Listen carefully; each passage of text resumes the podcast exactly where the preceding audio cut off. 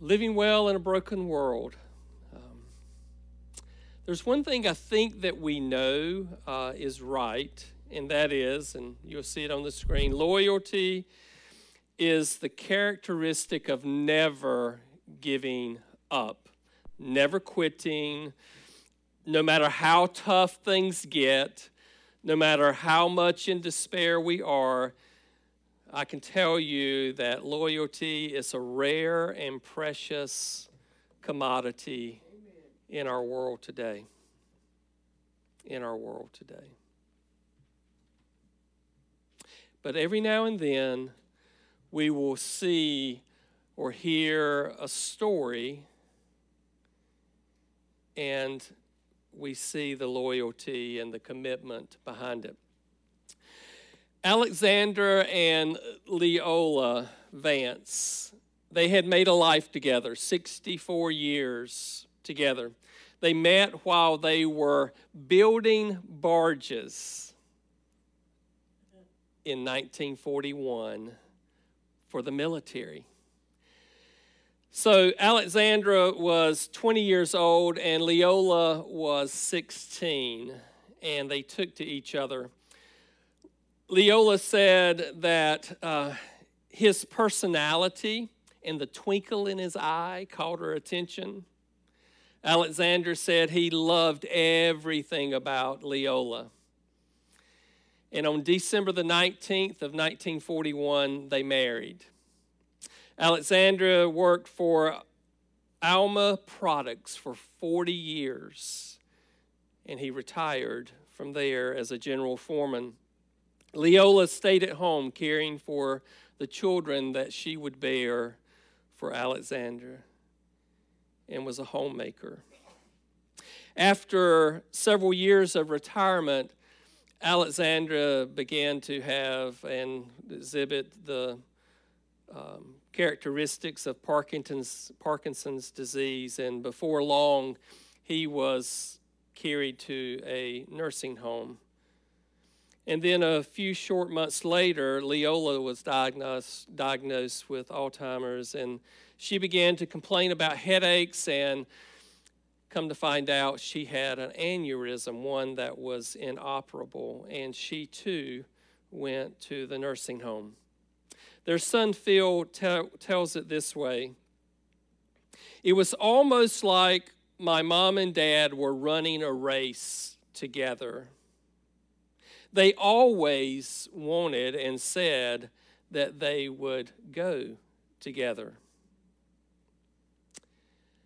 Alexander Vance died at 9:45 on a Wednesday morning.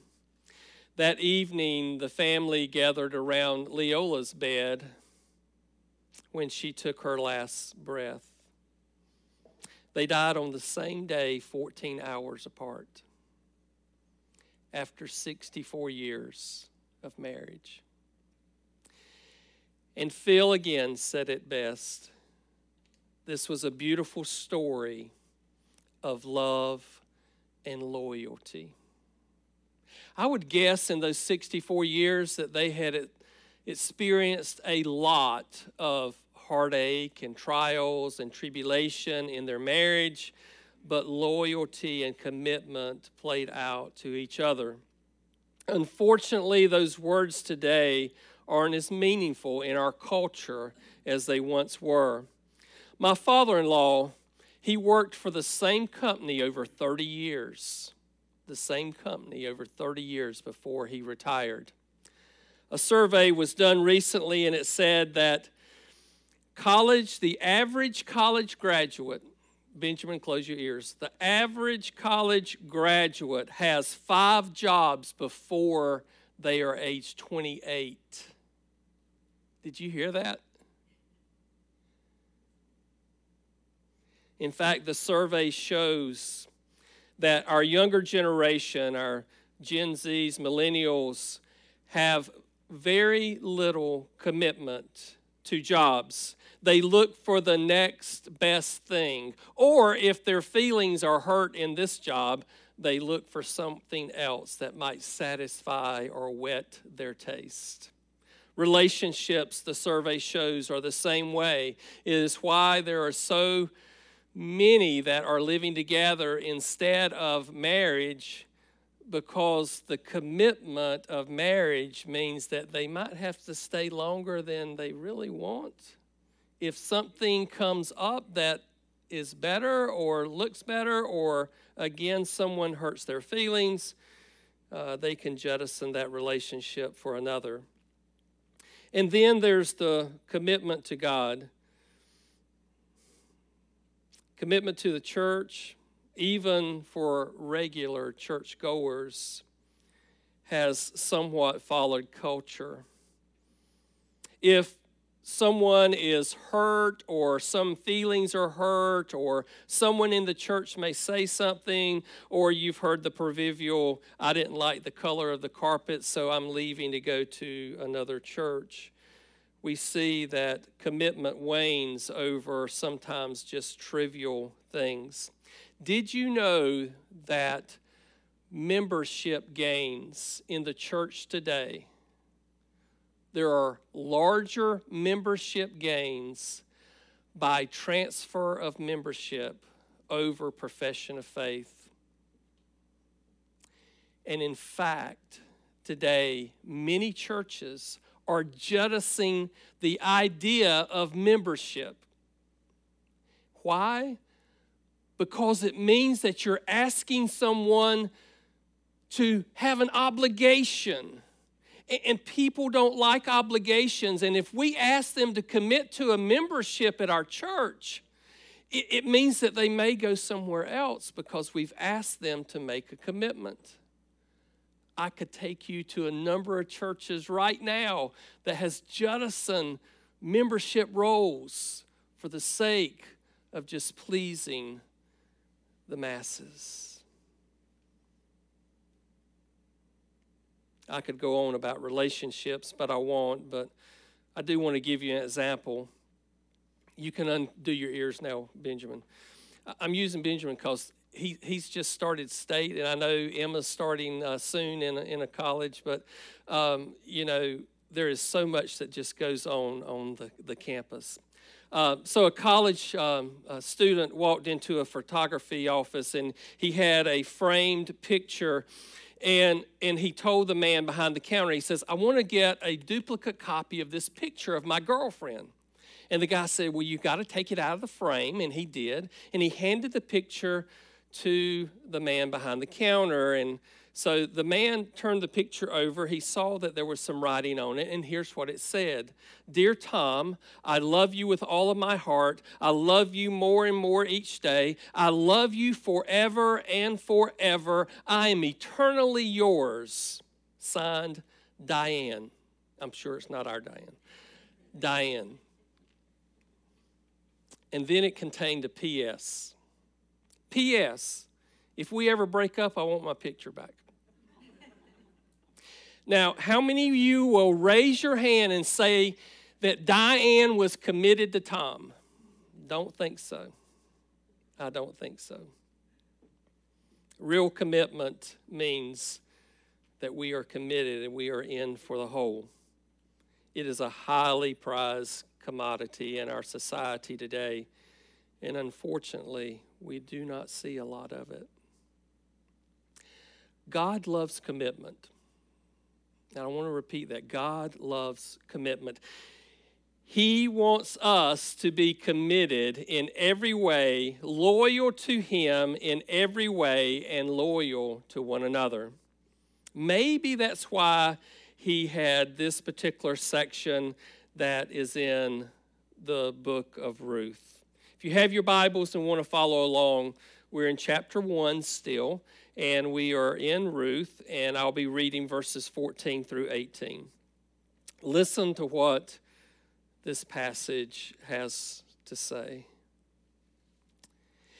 And they lifted up their voices and wept again, and Orpah kissed her mother in law, but Ruth clung to her.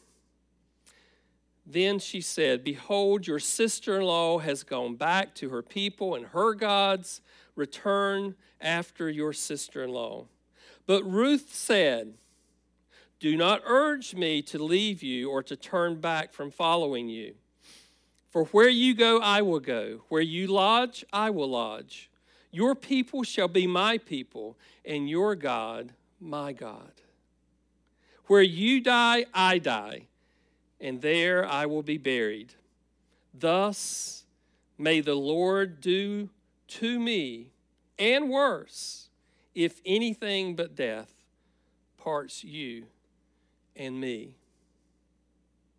When she, being Naomi, when she saw that she was determined, deterred to, to go with her, determined to go with her, she said no more to her. This is the word of the Lord. Thanks be to God. Let's pray.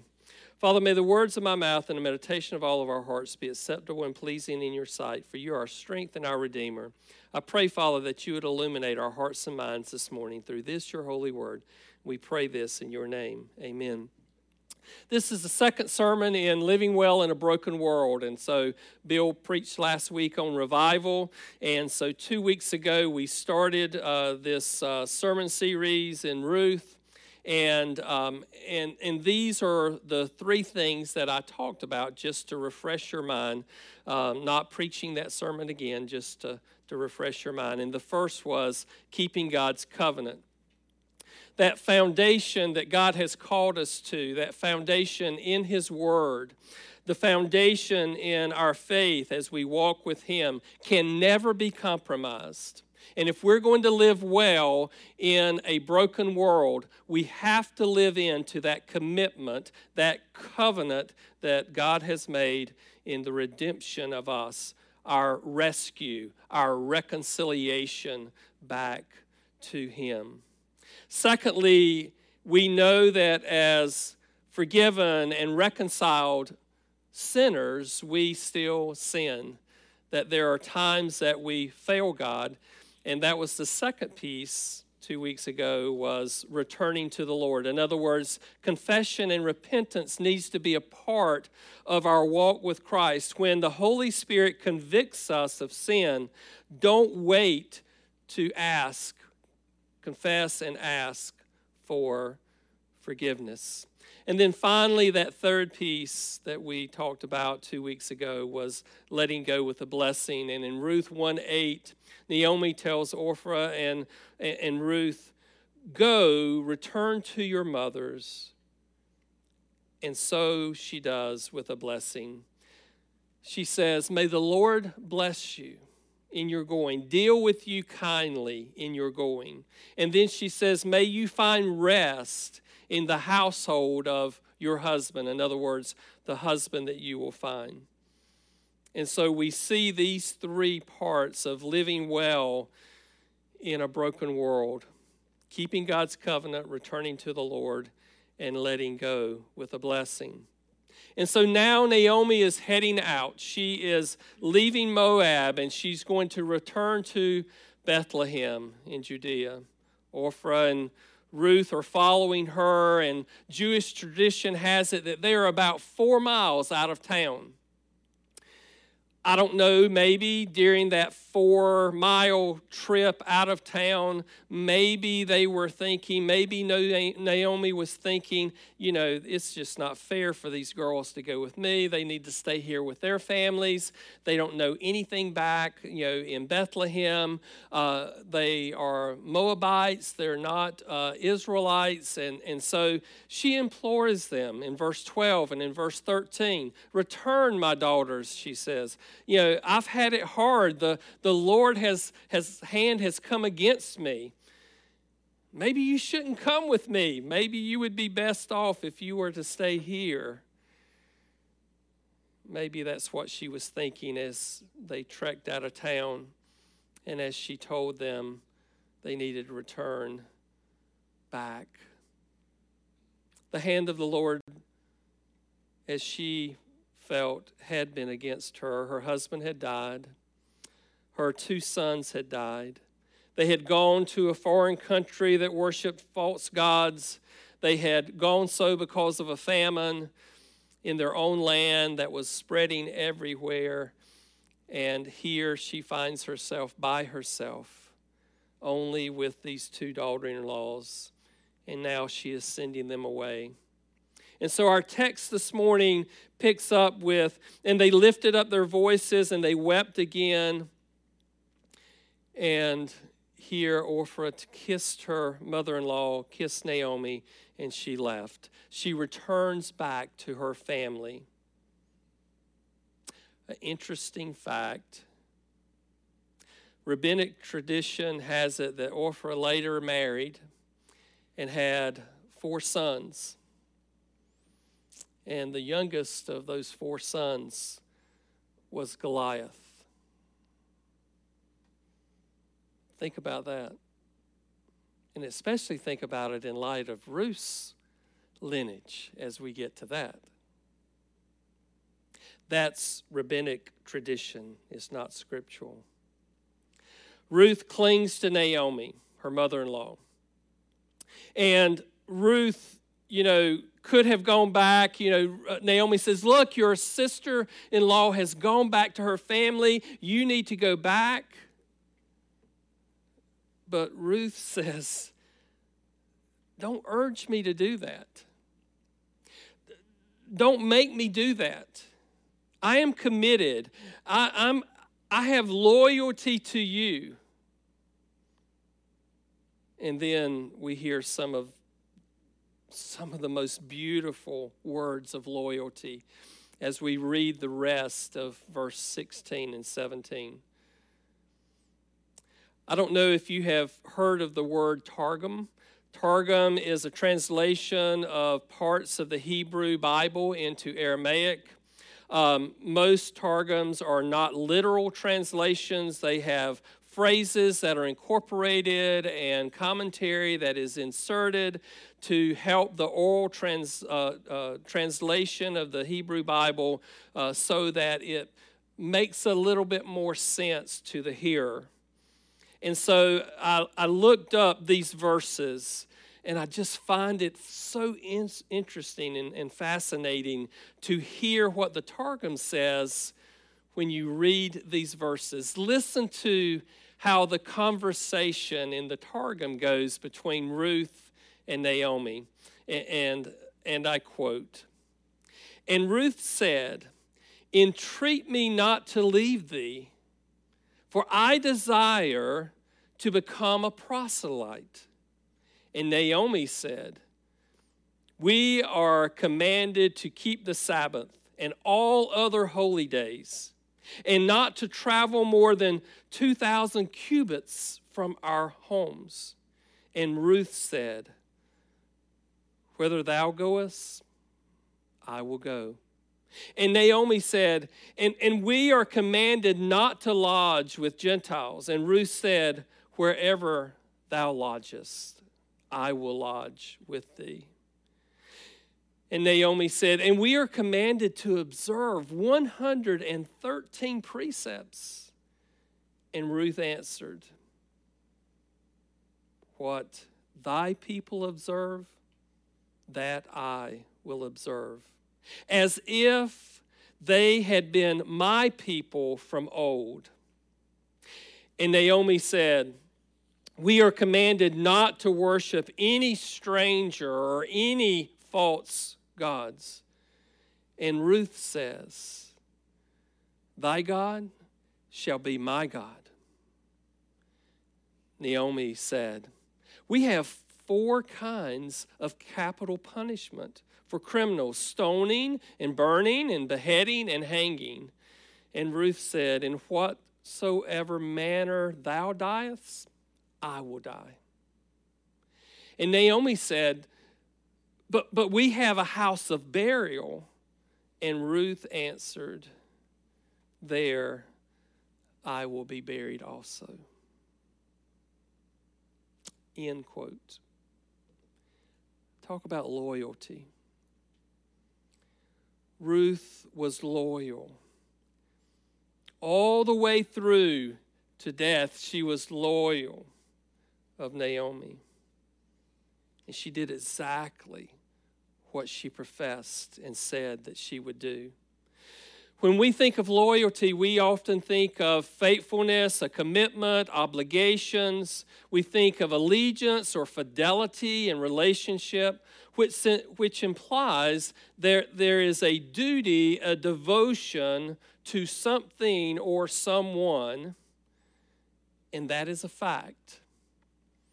Proverbs 21 21 reads this way He who pursues righteousness and loyalty finds life, righteousness, and honor.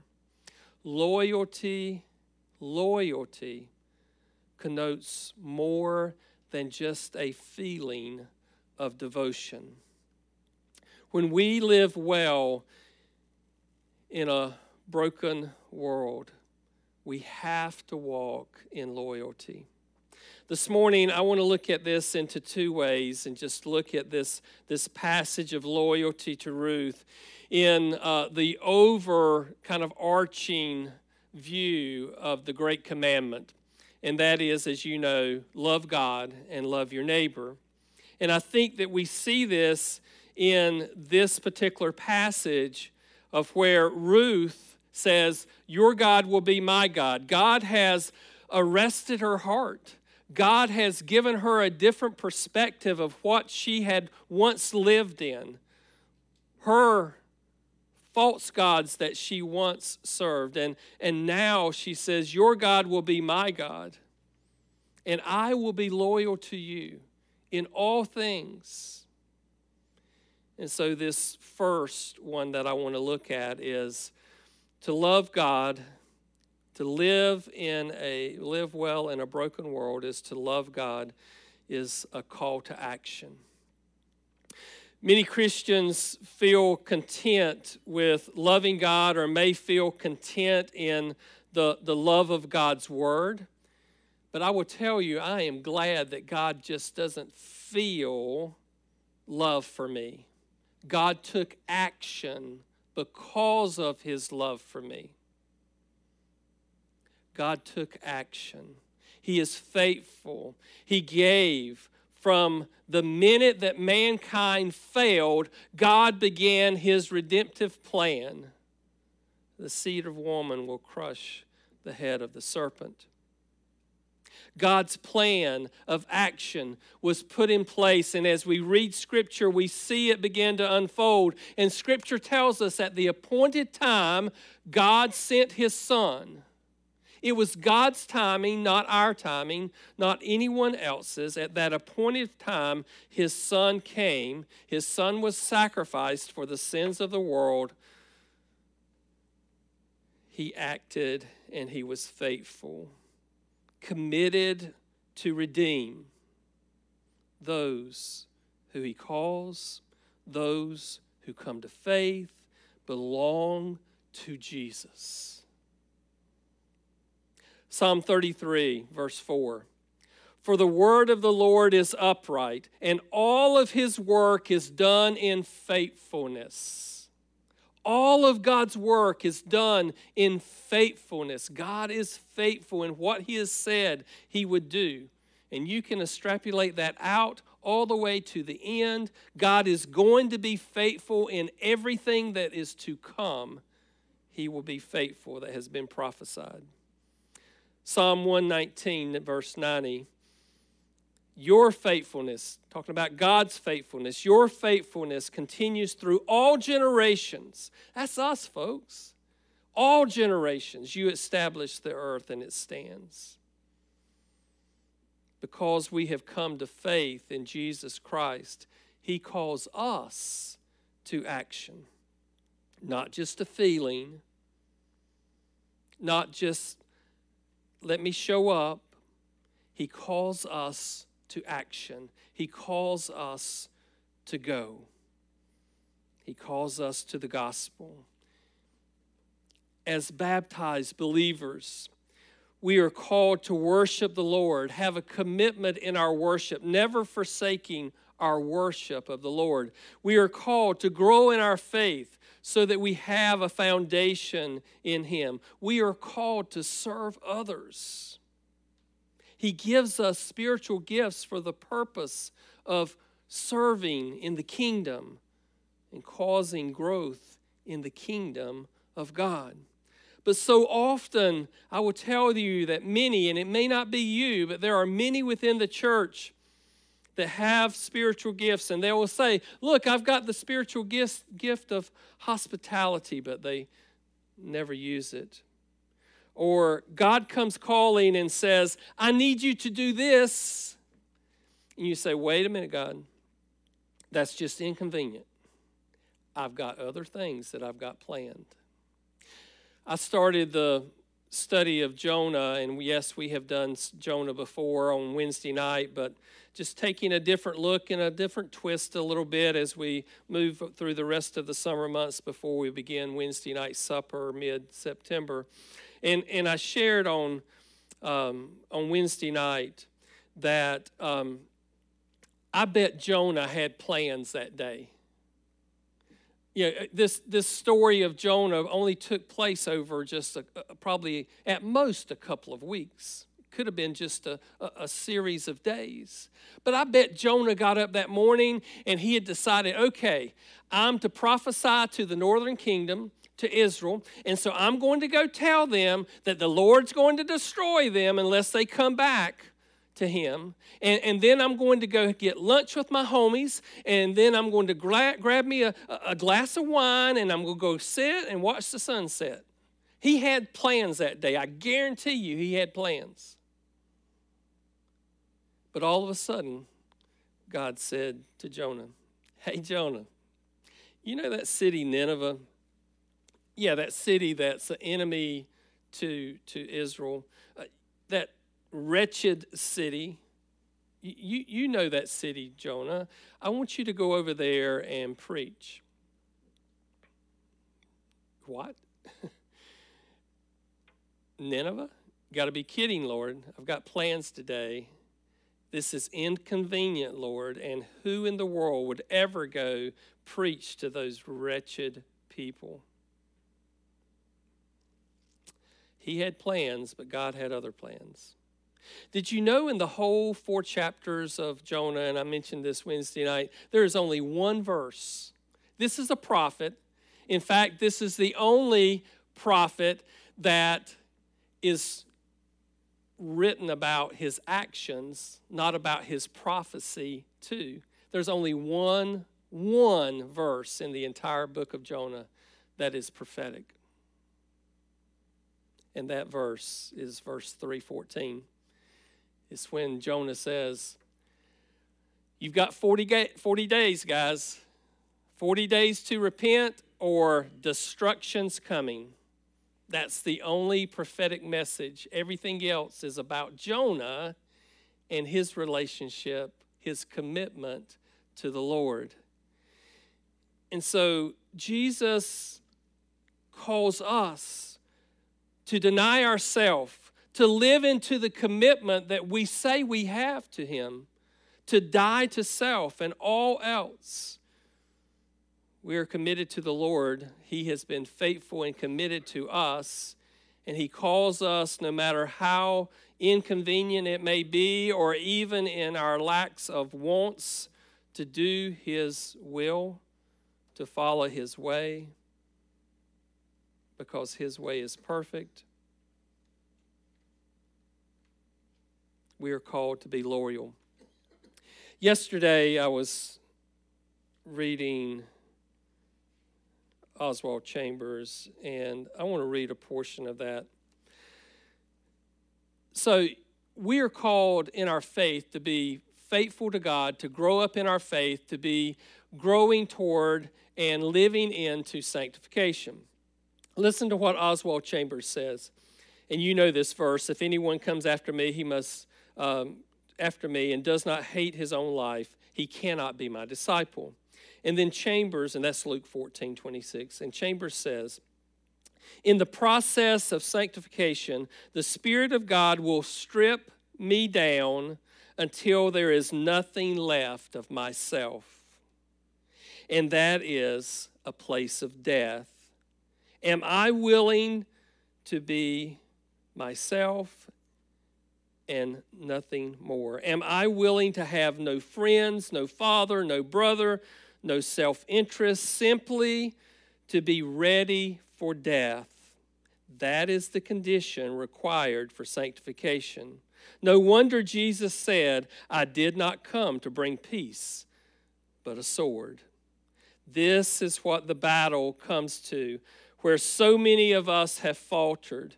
We refuse to be identified with the death of Jesus Christ on this point. We say, but this is so strict. Surely he does not require this of me.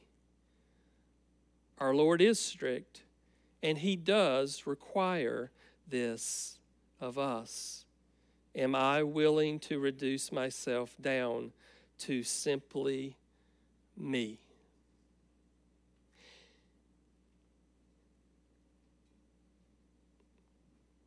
If we have anything else that becomes our loyalty over Christ and our commitment and loyalty to Him, we need to set it aside. Living well in a broken world means that we use every gift, we use all that God has given us. We live into God's economy, not ours. It's not about us, it's not about self, it's about God. And as we live into that, we will find that we are living well in this broken world. We see the church today in many denominations that are rendering themselves to culture. Loyalty to God and His Word, they feel is optional at best. And besides, culture tells us that we get to decide the truth and what that truth is. Uh, during vacation, I read this book Albert Mohler Jr. It's gather, The Gathering Storm, Secularism, Culture, and the Church. I would um, endure this to you if you are a reader and would like to read that. He talks about how secularism and culture has invaded the church over decades. I mean, he starts back at 1930 and looks forward, and he talks about this last decade of our existence. And the book was written in 2020 during the election cycle between Trump and Biden. And, and he, it is, is just so interesting as he weaves how culture and secularism has invaded the church. How truth, God and God's word, has walked out the door because we have jettisoned that in many cases within the church. Ruth denied herself, denied her family, denied her home. All of those things that Scripture tells us we have to look at, but God has to come above that. And she says, I pledge that I will serve God. God is faithful she was faithful in her relationship and lives that relationship out for the Lord, and we will see for Naomi. God's love to us is a call to action, and we have to realize our commitment and our loyalty to God as we walk in this broken world. Finally, um, living well in a broken world calls us also to walk in loyalty in regard to our neighbor. It is a call to bear the truth. Ruth bore the truth in her heart to her mother in law. Uh, you know, I will follow you. I will lodge with you. I will. Your people will be my people. Your God will be my God. I will care for you. I will die with you. Wherever you're buried, bury me with you. She didn't pull any punches. She didn't uh, commit to anything of her past, but God is working in her heart, and God is calling her to be faithful to this woman and ultimately to be faithful to Him. God calls us to be faithful to those around us, and that does not mean that we are faithful in laying the truth aside. It doesn't mean we condone sinful behavior. Loving our neighbor is sharing and bearing the truth speaking truth in love, Ephesians 4 15. Billy Graham had a saying that he would often say, and he said, If you want to share the most precious gift in loving your neighbor, that gift is the gospel. Sharing the gospel with one another. 1 Peter 1:22 since you have in obedience to the truth purified your souls for the sincere love of the brethren firmly love one another from the heart. God touched Ruth's heart. She was no longer had a desire. She was no longer going to cling to that sinful,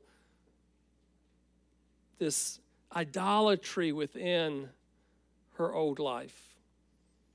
But she would worship God.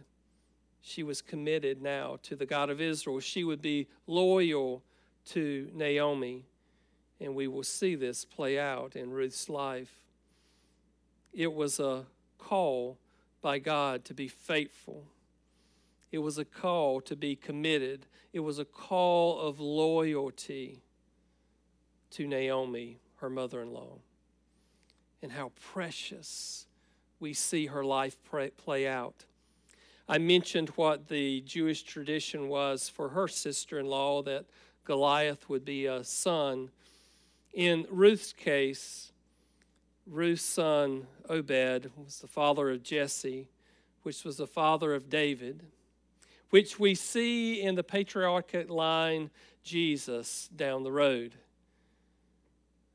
Ruth was chosen in this line of the Messiah to come. God had his will and his way and his purpose, and Ruth lived into that and her loyalty and commitment to her Lord grew as she lived out this life.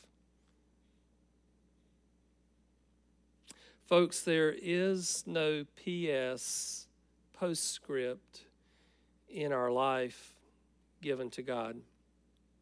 If we are baptized believers, if we are believers in the Lord Jesus Christ, if we have love of God and, and love for others, we belong to Christ. We can never, ever break up with Him. We are His and He is ours, and it's forever. And so there is no postscript.